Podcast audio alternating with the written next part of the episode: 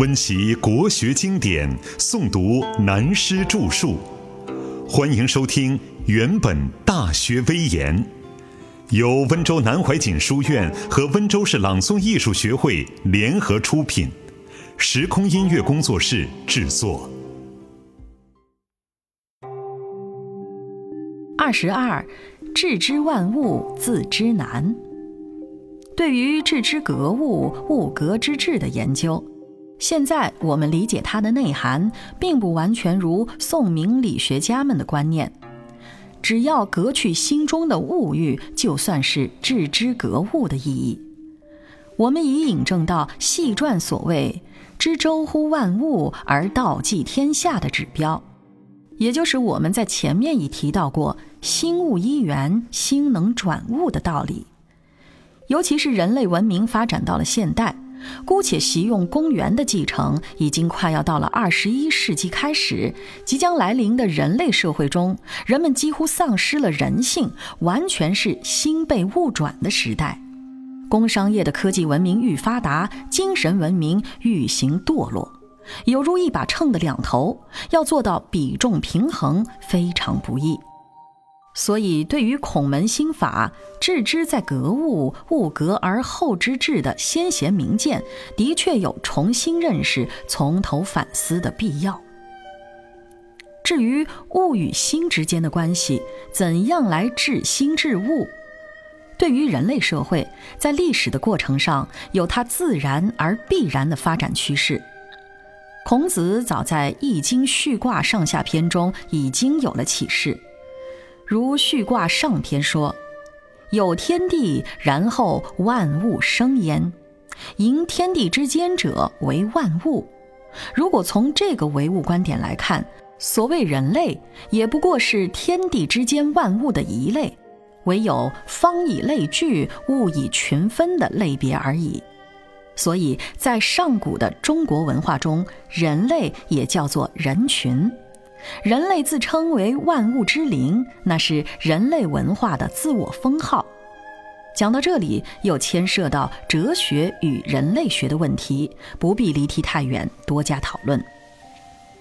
同时，我们为了松散一下神经，让我引用明末清初山东一位明朝遗老贾福熙的古儿词说。太仓里老鼠吃得撑撑饱，老牛耕地时死，倒把皮来剥。河里的鱿鱼犯下了什么罪？刮尽仙鳞还嫌刺儿扎。那老虎前生修下几般福，生嚼人肉不怕塞牙。野鸡兔子不敢惹祸，剁成肉酱还加上葱花。莫不是玉皇爷受了张三的哄，黑洞洞的一本账簿哪里去查？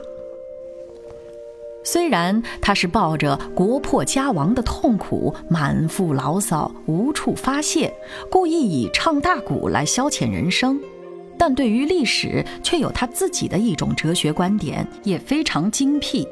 如果照贾福熙所说，他如代表万物的律师来告人类。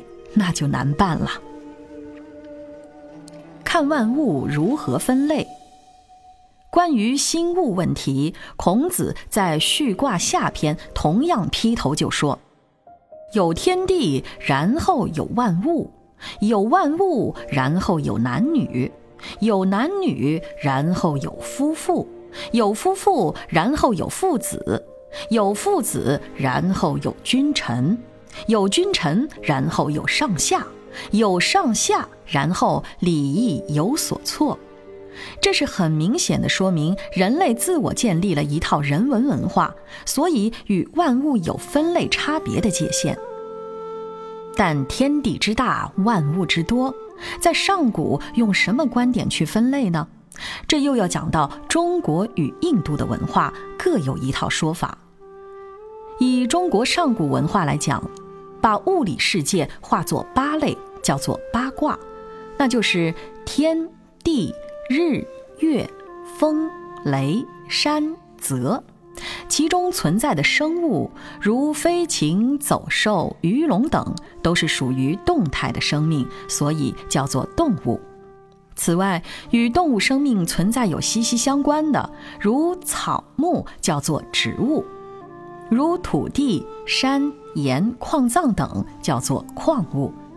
这些上古的资料，多读中国古代科学的医药书籍就可明白。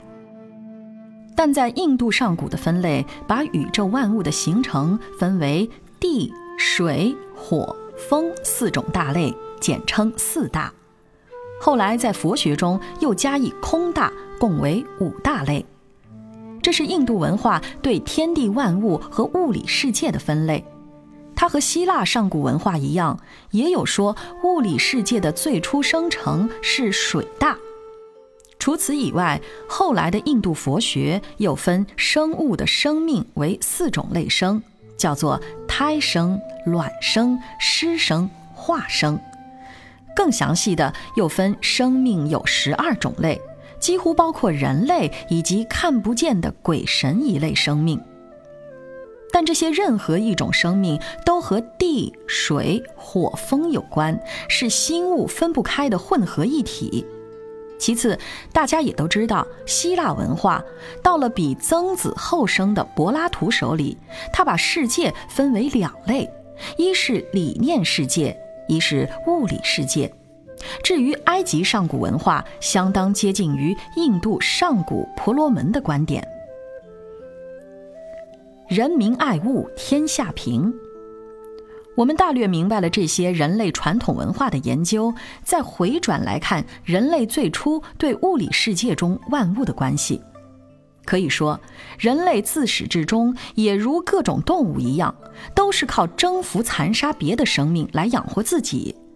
正如达尔文所说：“物竞天择，适者生存。”但人类和其他动物到底有两种不同的特性，一方面是为生存而想征服万物，一方面也具有爱惜怜悯生物的心情。这就是人类之所以不同于其他动物，自有人文文化的特点。这在中国自古以来的传统文化中叫做“仁”，是儒家孔孟一系所极力要想发扬光大的主旨，也就是后世儒家所谓“亲亲仁民爱物”的宗旨。在印度佛学中叫慈悲，希望做到众生平等；在西方文化中叫爱或博爱。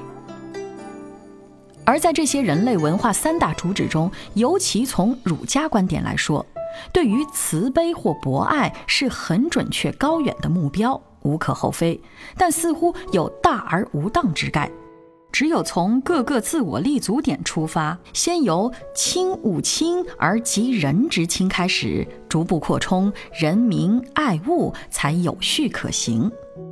但要达到这个目的而使天下平，首先必须学养达到敬人之性、敬物之性的物格之志，也就同佛学所说的“如所有性，尽所有性”，然后才能有大智大勇的大雄才德。唯有具备这种才德，才可能领导人类文化走向明包物语、心能转物，而不被物质文明。带向自我毁灭之途。